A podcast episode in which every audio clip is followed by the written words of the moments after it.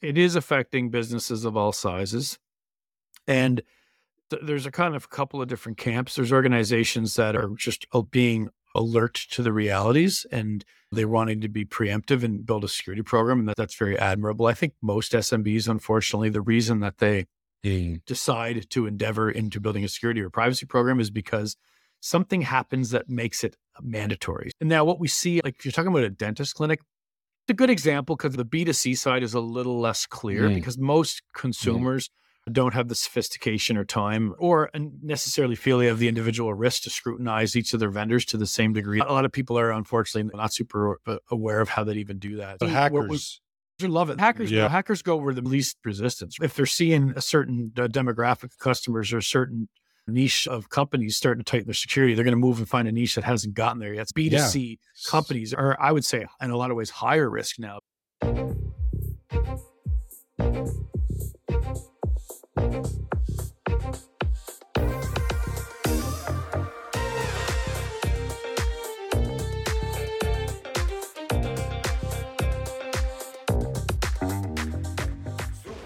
Welcome to Super Entrepreneurs Podcast. I'm your host, Shahid Durrani.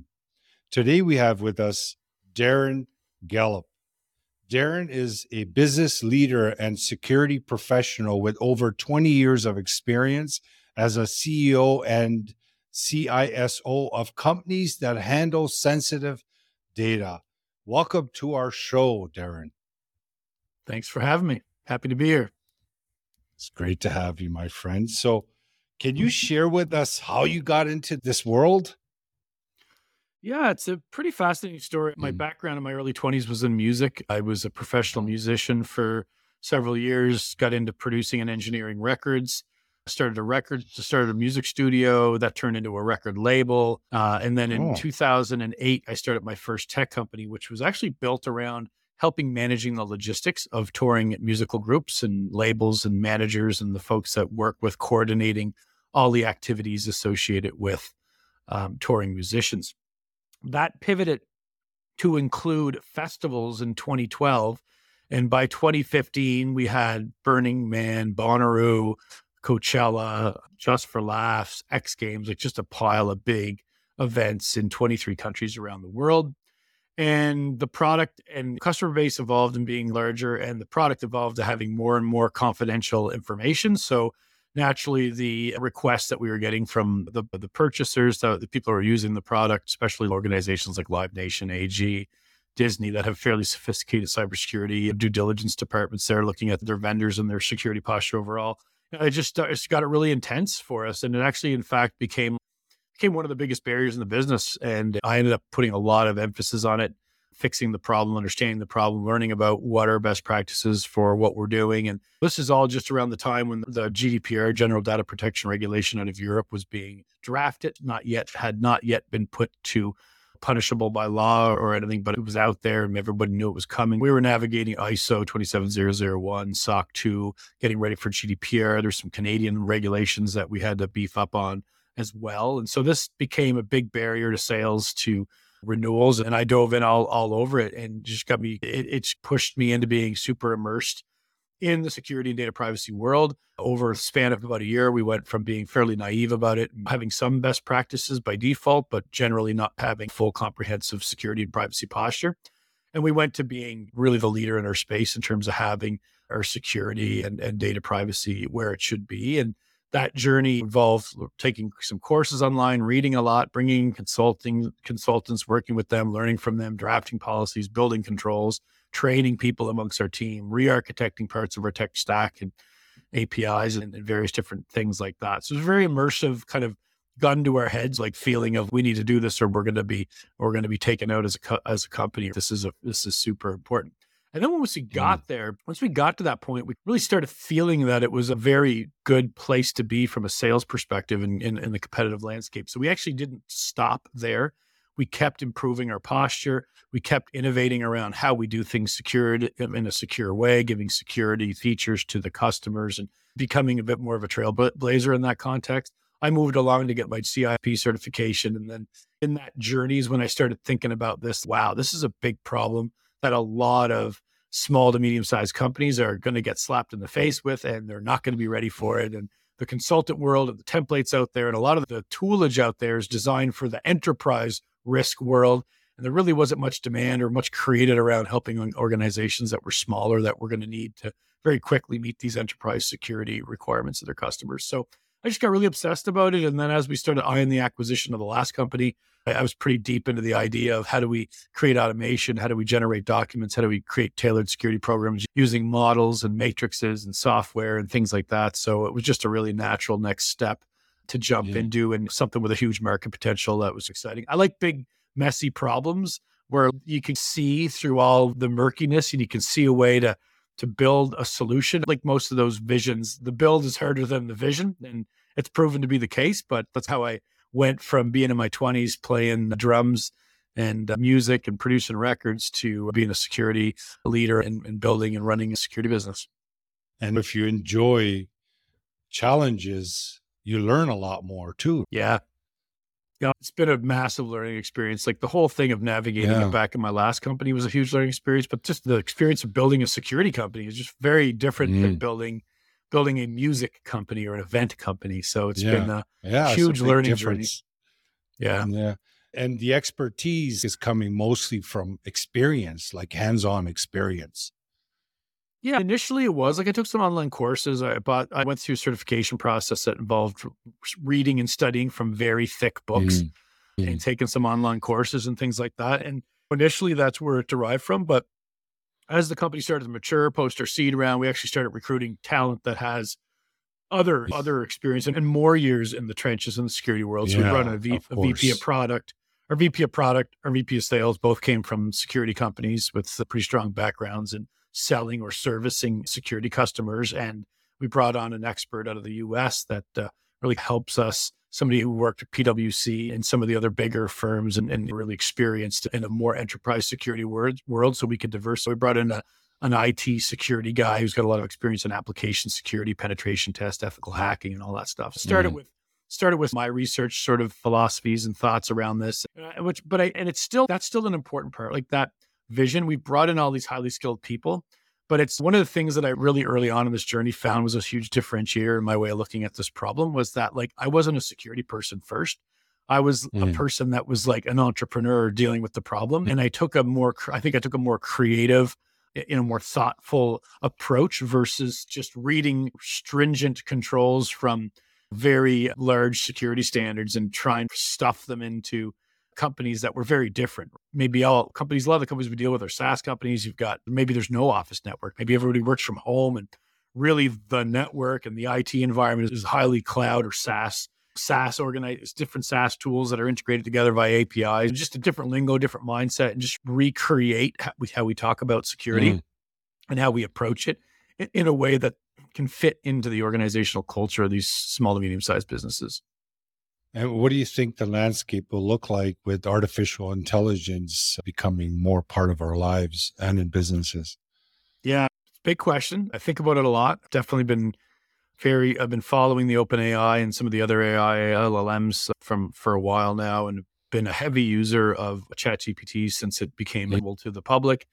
I do use it in a regular, almost daily basis in the line of work that I do, just whatever I'm doing, whether it's on the personal front mm-hmm. to in the kitchen making recipes and coming up with meal plans. Mm-hmm. Things I'm working on at work. We have partnered with a company that's built an abstraction layer for us and set us up in a way. We've baked an OpenAI integration into our version 2.0 of our platform. We're actually very deeply innovating on the AI front, leveraging AI in terms of how our tool will evolve, which I think a lot of companies are doing that.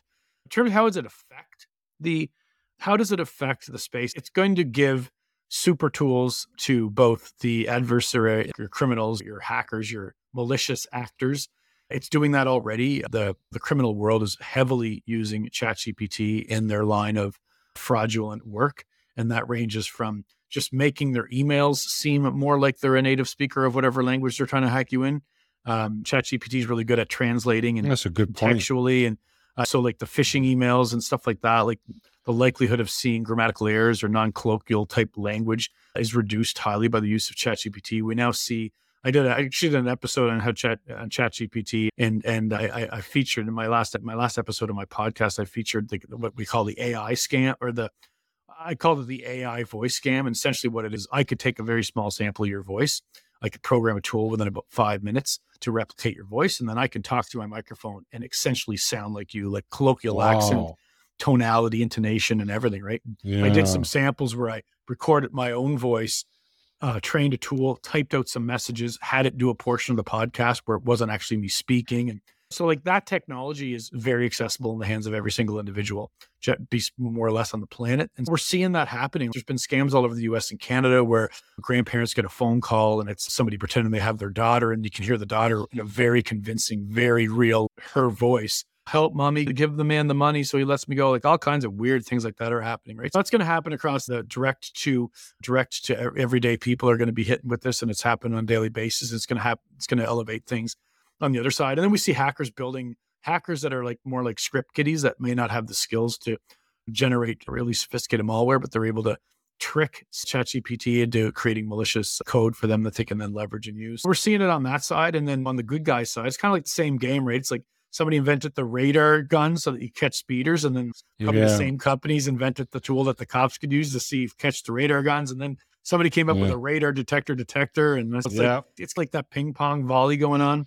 And what we're seeing on the cybersecurity side is there's tons of stuff happening. Like we're in, innovating and leveraging AI in a very big way on documentation and control generation and report generation, variety of different other things there. We're seeing it in advanced threat detection where anomaly detection can be correlated in different products where you're just able to to to reduce the amount of human time needed. The mm. old way is like everyone's monitoring logs looking for something weird happened, but now you've got AI monitoring logs and flagging things and getting a lot more ag- accurate in terms of identifying potential threats. Mm. Yeah, we're going to see innovation in all sectors, but the criminal organizations out there are heavily leveraging AI to advance their their abilities and their technology stack as they move forward and the defense side, the good guys are also hard at it, coming up with new ways to leverage uh, developments in AI to build first in class products. Cybersecurity was mostly for, like you mentioned, for enterprise. Now, what are your thoughts on small businesses, the medium sized businesses working on creating cybersecurity for their business? For example, a dental clinic has a lot of personal information. What kind of recommendations can you give to start the process of securing the data? Yeah, it, it is affecting businesses of all sizes. And th- there's a kind of couple of different camps. There's organizations that are just uh, being alert to the realities and they're wanting to be preemptive and build a security program. And that, that's very admirable. I think most SMBs, unfortunately, the reason that they mm. decide to endeavor into building a security or privacy program is because something happens that makes it mandatory. So mm. what we see a lot in SaaS companies is if you're selling to government or enterprise right now, there's a security, there's a third party vendor due diligence process that you're going to be put through.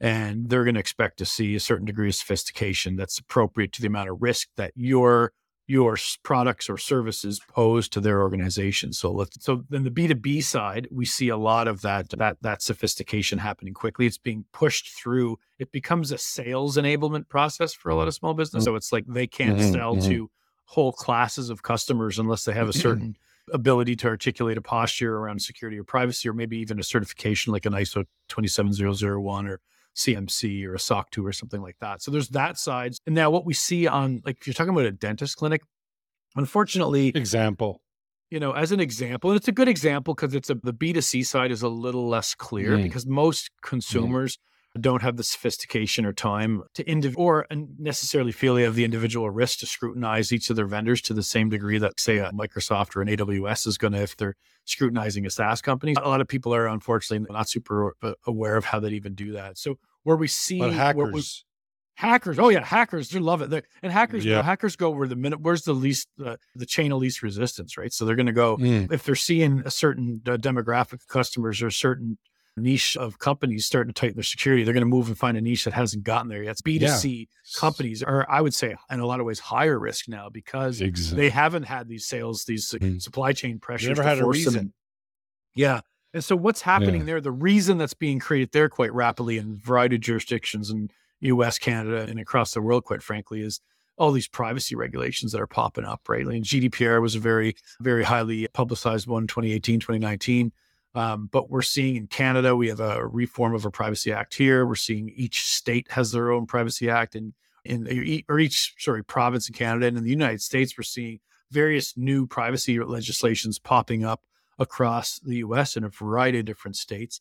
So all of a sudden, what's changing out there for all the businesses, this I think this is where the pressure is going to really come onto the to the B2C and has already started to happen, is that you're technically breaking the law by collecting per- person identifiable information. And when you're talking about a dentist shop, which is a great example because you're getting into PHI, like personal health mm. information. So mm. you have identifiable information like people's names, phone numbers, addresses, maybe payment mm. information.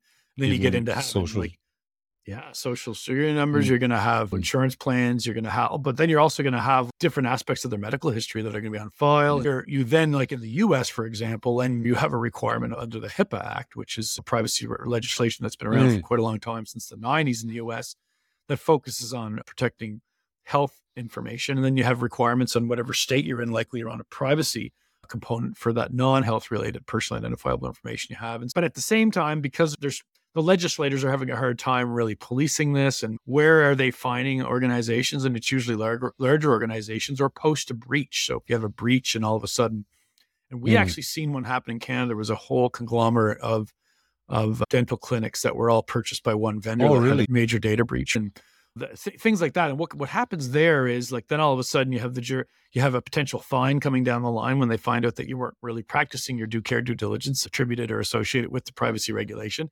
So then you have a fine coming from your government, and then that return. Then the next thing that happens is then they make you buy everybody some sort of credit monitoring tool, and then all of a sudden you'll have a legal firm pop up and go, "Ooh, class action time." And they'll put together a class action suit with a couple of people leading the, the queue on that, and then they'll go out look, hmm. do announcements and find people. And so you, know, you get the fine, you have the loss of money when you've get hacked, you get the fine, then all of a sudden you're staring down the barrel of potential lawsuit of some sort or class action suit, right? So it can be really detrimental. And then we see a lot of companies too where they might see like I know other dentist clinics that saw this happen with this bigger dentist clinic, and then they all go, "Oh no!" Like when you so when you see one of your own, one of your own, because you, you see the yeah. breaches like, oh, Microsoft Equ- Equifax got breached, yeah. like whatever. Big I'm a doctor or dead, mm-hmm. whatever. And, but when you mm-hmm. see like us, 27 dental clinics in Atlantic Canada were ransomware yeah. and blah, blah, blah, then you're like, oh shit, they're coming after us too. And then so you get mm. that of thing. But when it comes to what do you do to where do you start? If you don't have a background in security and privacy, which is the case for 99% of all business, small business owners, really, you have to understand your risks and understand your obligations. That's really where everything starts, right? So it's really understanding mm-hmm. the business. And you, you really do. You need a qualified firm or firm that has toolage that can scan your environment, understand mm-hmm. your environment, understand your regulatory environment, understand your risks and what threats that are active out there. So it's not, mm-hmm. you can go about it in a patchwork way. There's all kinds of like, use multi-factor encryption and change, and make your passwords complex. Like all that stuff is good stuff. And those are things that are going to help. But to really, the starting point is really understanding what the risks are, understanding the business, understanding the security threats and where the exposures are and the risks, what would the outcomes be and then building a plan like so you can really figure out okay what are we going to do now like in this quarter? What are we going to do over the next year? Where we where's the ideal posture that we should be aiming to be a year from now? And then under that, that's where it all starts right? That's how anytime i've ever helped a company build a security program or that my company has when we engage that's the first thing we do. It's really okay let's get it all on the table. Let's understand the business. Let's understand the exposure points. Let's understand what active threats that we're aware of out there in the threat landscape that, that could likely have a high degree of likelihood and a high degree of impact on the business. Let's start with that and then build out policies, programs, controls, set mm-hmm. rules, set responsibilities, uh, bring in whatever toolage or assistance that's needed or any upskilling that needs to happen or awareness training across the organization.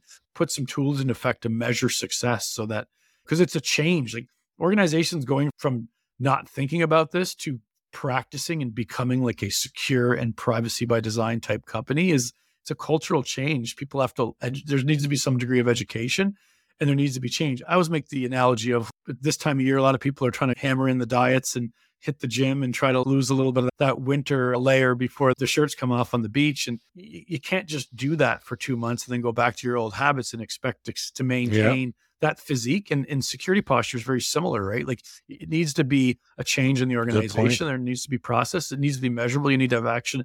There needs to be metrics driven so that you can uh, be alerted when you're not performing well and go jumping on the scale every couple of weeks and seeing, okay, maybe I'm drinking too many beer. I'm putting on a couple of pounds. You know, where you need that, you need that measurable aspect to understand when you're performing mm-hmm. well and when you're not. Mm-hmm. So, Darren, can you share some tips for a small business owner of some sort that they can do immediately before getting professional help, of course, yep. but something that they can immediately do in the next few days to make it more secure. So at least they're watching this episode, they can get the ball rolling. For sure. The first thing I would do would be go look at all the passwords for all of the things that I log into and if I'm mm. using the same password for anything, or if I've been, in other words, if you have a password that you use over and over for multiple services, change every one of your passwords. It's yep. really easy because I can go on the dark web right mm. now and buy, find your password that you've used and say, say you were part of the LinkedIn breach and you still use that password. I can yeah. find that password and then I can use your email address, oh, wow. password you use, and I could send a robot to go after all the pop, like the top 150 or 250 most popular websites in the world and try to log in using those credentials. It's really easy to do. It's like anybody could do that. Mm. You don't need to be a, you don't need to be a rocket scientist to do to that. Protect right? So, that. Mm-hmm. Yeah, and if you have a lot of passwords, you can look at something like single sign-on. Whether you're a Microsoft customer mm. or a Google customer, uh, both of those environments have single sign-on tools where you then just sign on to the Google environment, and then you can use that to single sign on to other things. So you have to worry about memorizing thirty or forty passwords. Password managers, stuff like 1Password, so you can set up. You just have to memorize the password to your 1Password, the password to your computer, and then you have really long, impossible to guess passwords that are generated mm. by 1Password for all your things, and then it manages the logging in. And like that's a really good one. Hardening your devices would be another next step. And what I mean by that is your all your technology, right? You, if you have do you have servers? Do you have routers, Wi-Fi hotspots, laptops, phones? Update them. Are they still supported? You see this all the time, especially oh. in small oh. clinics. So you, you might go into a clinic and be like, oh, they have a Wi-Fi router that's from 10 years ago. It's no longer supported.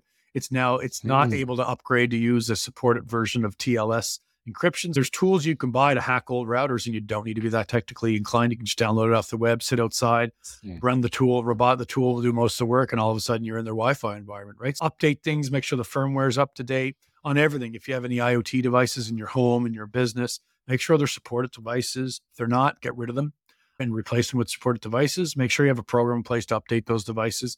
Make sure you harden your items like your cell phone. So encrypt your laptop. So if you accidentally got, if you got robbed or left at a coffee shop, that somebody doesn't just gain access to everything, things like that. You can easily Google how to harden any device that you use pretty easily. The other one that I would say, this is a big one, is MFA, multi factor authentication. Use that on everything and don't lock it to your cell phone because what happens if you lose your cell phone? Stuff like that. So lock it to an authenticator app and use MFA. What is MFA? Multi-factor authentication means technically the term is that there's two different factors that you have to enter to access any of your oh, websites. So, so a lot of the platforms are asking you to do enter your cell phone number right? and we'll send you a text, yeah, uh, six little you know, temporary code. And what the concept mm. is something when something you have, that's the, those are the factors. Something, something you have, something you are. Like in biometrics, you'll see some tools will use your fingerprint. That's something you are, right? Unless somebody cut your finger off, they're going to have a hard time getting your fingerprint. Yeah. And then something you have is your phone. Having something like an authenticator app like Google Authenticator on your phone, mm, then you mm. can log in. I use that. Yeah. So having MFA on all those things means that if for some reason somebody did get your password, there's another layer of defense there. So in the example I described earlier, where I go and find your favorite passwords by some breach data that I find on the dark web, if I go to try mm. to get mm. into your Google account using that that password. And maybe it's even the correct password, but because I'm using it on a new device, it's going to go, okay, tell me your, give me your second factor. And I'm going to be like, okay, this guy's got MFA. Mm. Next, next subject, and move on. Right? Next. And then you're going to yeah. get an alert from Google saying, oh, somebody from IP address, blah, blah, blah. And Iran just tried to log into your, yeah. wherever, Jamaica or somewhere in the world. So then yeah. you get the mm. notification from that provider, right? So those are some, those are mm. some things that everybody should do. And that's not Got just it. if you're a small business. Like I say that to people that are, anyone, you know, in your home, your family, your children, like looking after yourself and your loved ones. That's like core foundational practices that can take you out of the low hanging fruit category where there's a lot of hackers out there looking for low hanging fruit. Thank you so much, Darren. It was a pleasure meeting you, pleasure talking to you about this stuff. is great that you're spreading that awareness, not just for your company, but to actually make people understand how serious this is because technology is ramping up like next level and it's happening in days and months now. It doesn't take a few years anymore. Protecting that data, protecting sensitive information is super important. So I'm glad that you came on. If we, I was going to ask you to play some music too, but maybe next time. sounds good. I might need to practice a yeah. little bit first. I'm a little rusty. no worries, Darren. It was great, my friend. Thank you. Definitely we'll be following all your pages. Keep in touch and also appreciate you agreeing to help us promote your episode on your network. It really helps us make a bigger impact. Absolutely. Appreciate you for that. Yeah. Thank you, Darren. And audience, thank you once again for joining us for another episode. You heard Darren. You got to take a look at what they're doing. Most probably you have a business. You don't want to brush this security stuff off your list. I know you have so many things to do. I get it, but it's definitely something that you want to pay attention to, especially nowadays. And I'm saying this to myself too. Appreciate you guys helping us grow. Thank you for being part of our show. And we'll see you next time. And Darren, thank you. Thank you. Take care. Cheers. Thank you.